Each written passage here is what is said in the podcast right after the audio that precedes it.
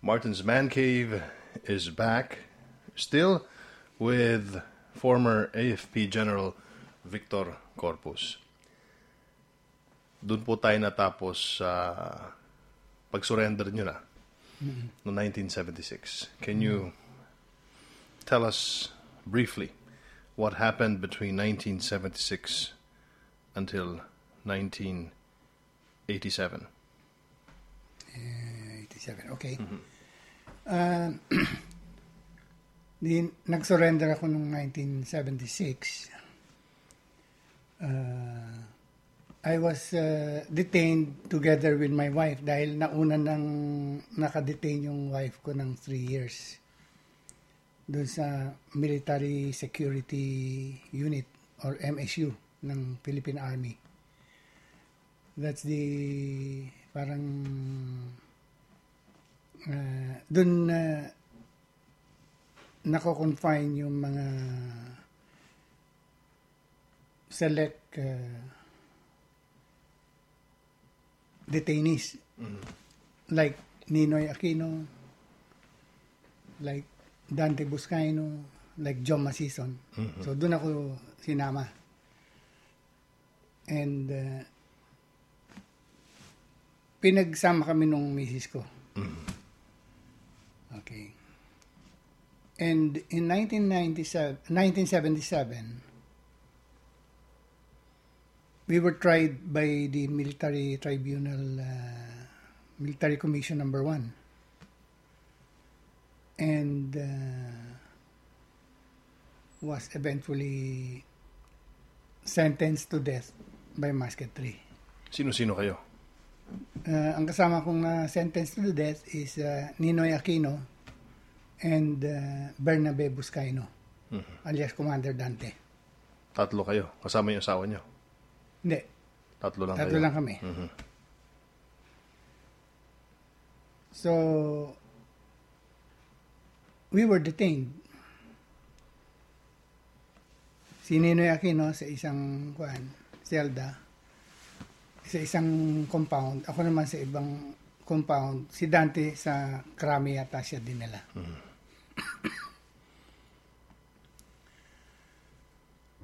And uh, yung nagkasakit si Ninoy, pinadala, pinagamot sa Amerika. Eh, nung gusto na niyang bumalik, sinasabihan siya, wag nang bumalik. Diyan ka na lang. But he was insistent. Uh, may, uh, ma- yung, in my opinion, they do not want him to come back dahil if there will be an election and Ninoy runs, he might win the election and balikan naman sila. Yan ang aking analysis na kaya ayaw nila pabalikin si Ninoy. But when uh, Ninoy insisted on coming back,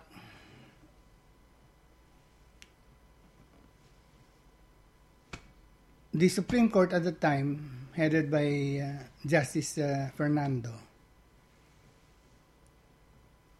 affirmed our death sentence. That was one week before Ninoy Aquino returned. Siguro to convince him to Not to return. not to return, or else He'll be shot. uh, you will be shot legally. Legal. So, kinabahan ako noon dahil sabi ko, naku, mukhang, mukhang they will get rid of Ninoy the legal way. Eh, damay kami doon. Hindi Buscaino. di, di ba? So,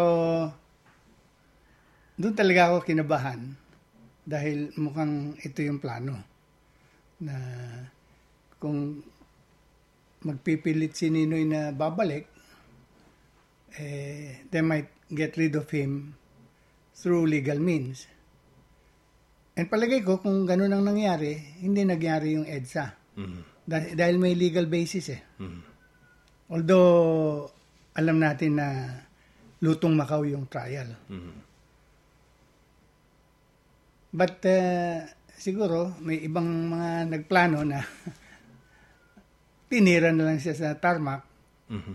So, nangyari yung EDSA. Nakalimutan na yung death sentence namin. Dahil patay na si Ninoy. And uh, after the EDSA, pinawalan na kami. Yun nga. Yung It mga rebel soldiers at that time, Nabigyan ng amnesty ni Tita Cory. oh, nabigyan kami ng amnesty. Mhm. Tapos na nag-party yung RAM sa bahay na sinabi sabi nila na oh si Corpus naman ng unang rebel soldier. Bakit hindi natin tanggapin uli pabalik sa armed forces? So gumawa ng petition yung mga classmates ko to Cory, address to President Cory to accept me back in the service. Ah, tinanggap naman. Ah, so, na-assign ako sa sa J3 as ah, combat research ah, chief of combat research sa operations sa division ng armed forces. Doon namin na uh, draft yung campaign plan Lambat Bitag na base doon sa aking libro of Silent War. Yung ginagamit ngayon. Yung ginamit nung panahon na yon Mhm, mhm, na naging very successful. mhm. Uh, but after that, nagkaroon ng mga series of uh, coup d'etat. Mhm. Na-involve ako doon dahil inimbita ko doon sa special uh, study group that is headed by Gringo Onasan doon sa SND. Mhm. Pero hindi ako sumang-ayon sa kanilang planong maglunsad ng coup laban kay Cory. That was yung God Save the Queen. Mhm. So, I got out of that group, informed uh, pres- in- informed President, ko- uh, no, si SND Ramos doon, at saka si De Villa, the Chief of Staff, about the plan. So, we opposed yung God Save the Queen. So, napalaban uli ako dun sa grupo ng, ng RAM. Mhm. Uh, because of that. So fast forward.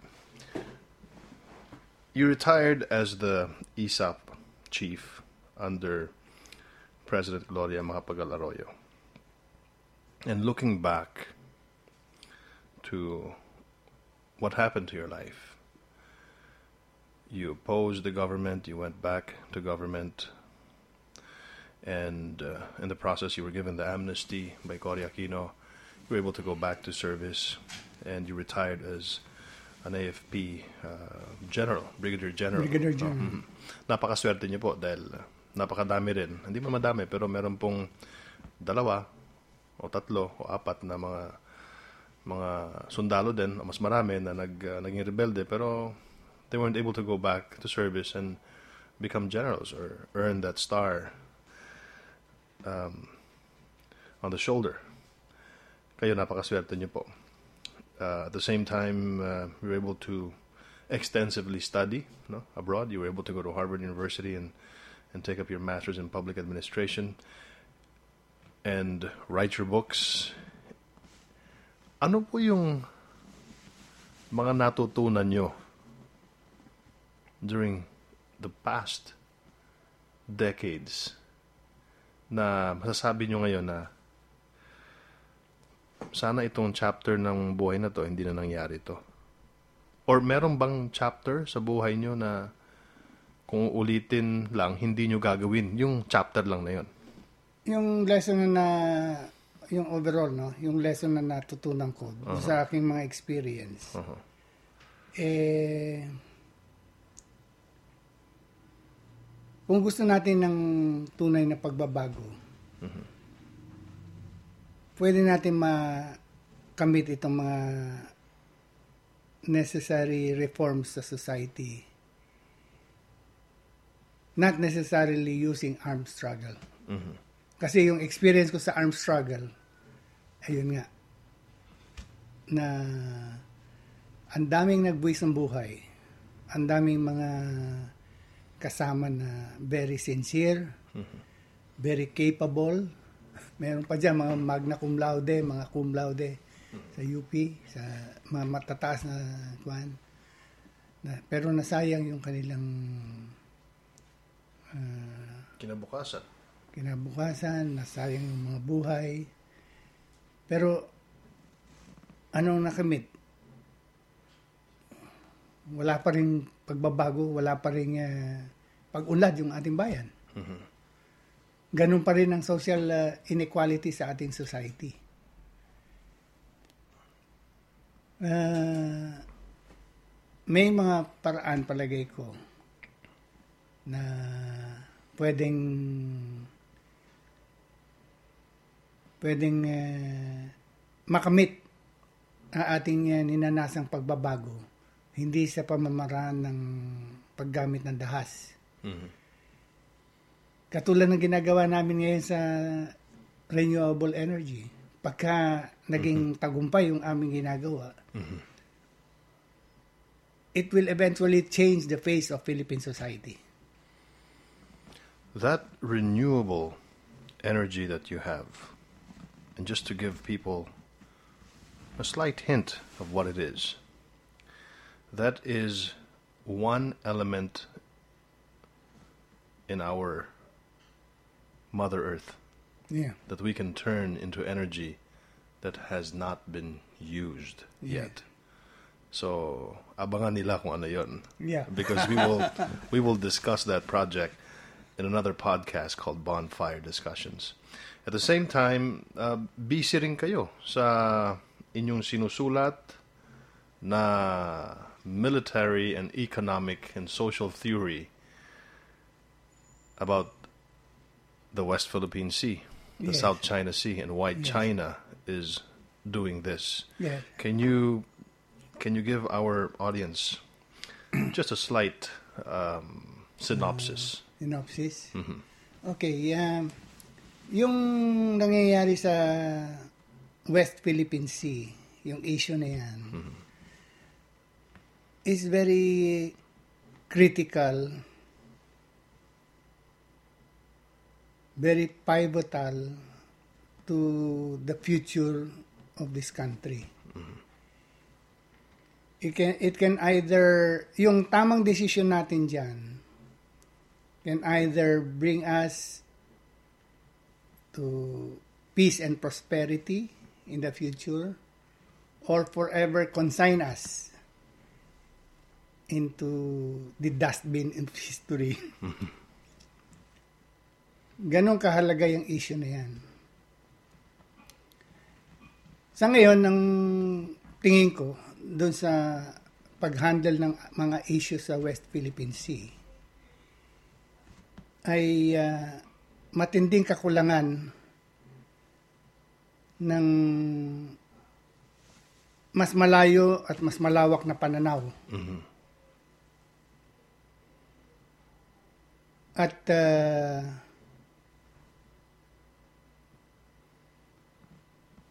kung hindi natin makita yung lahat ng repercussions ng ating ginagawa at na magkamali tayo, mahirap ng mabago ng mga future generations yung magiging destiny ng ating bansa.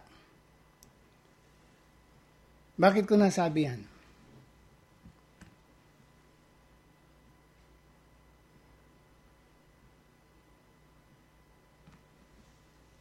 Dapat mapag-aralan natin yung mga trends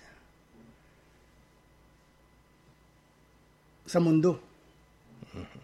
Ano ang trend sa Amerika? Ano ang trend sa China? Saan patungo? Ang Amerika at ang China. Yung isa pabagsak, yung isa pataas. Baka ang makapitan natin yung pabagsak, lulubog tayo kasama ng pabagsak. Kung mali yung ating choice. At malalaman lang natin yan sa isang sa malalimang pag uh, susuri nung mga kasulukuyang nangyayari sa ating mundo. Let me cut you there. This is encapsulated in a journal, in an article, in a white paper that you wrote, uh, the Heartland Theory, and you were able to elaborate the Heartland Theory. Tapos, i-explain din natin yan, pag-uusapan natin yan in another podcast discussion there in Bonfire Discussions. Uh, lastly, sir, uh, yung kamote, ganun pa rin. No, siyam pa rin ang dun sa uh, dun sa hasindero at isang kamote lang para sa uring manggagawa. Yung pinaglaban mo noong 1969 at noong 1970 kayo umanib sa mga komunista. Uh, ngayon, ganun pa rin. Hindi lang ngayon ganun pa rin. Baka lumala pa yung yung social inequality. Mm-hmm. Katulad ng nangyari sa Amerika. Mm-hmm. Yung 1% enjoys everything. Mm-hmm. Yung 99% mm-hmm. walang naiwan. Thank you so much for your time, General Victor Corpus. And thank you so much for sharing your story, your life story, and Martin's Man Cave, the live cast here in podcast.ph. Sana po ay wag kayong manawa sa amin, sir. Mabuhay po kayo. Marami din salamat na naimbitahan ninyo ako dito, Martin. Mm. And uh, mabuhay kayo. And uh, this is the 80th uh, podcast of uh, Martin's Man Cave. Maraming salamat. Thank you so much for, for joining us. And uh, we'll see you in one of our platforms, either podcast.ph, Spreaker, Stitcher, uh, Podomatic, and uh, you can also download us on iTunes or YouTube or www.podcast.ph. Thank you. This podcast.ph presentation is supported by Martin Andanar's Homecast Studio and Audio.ph.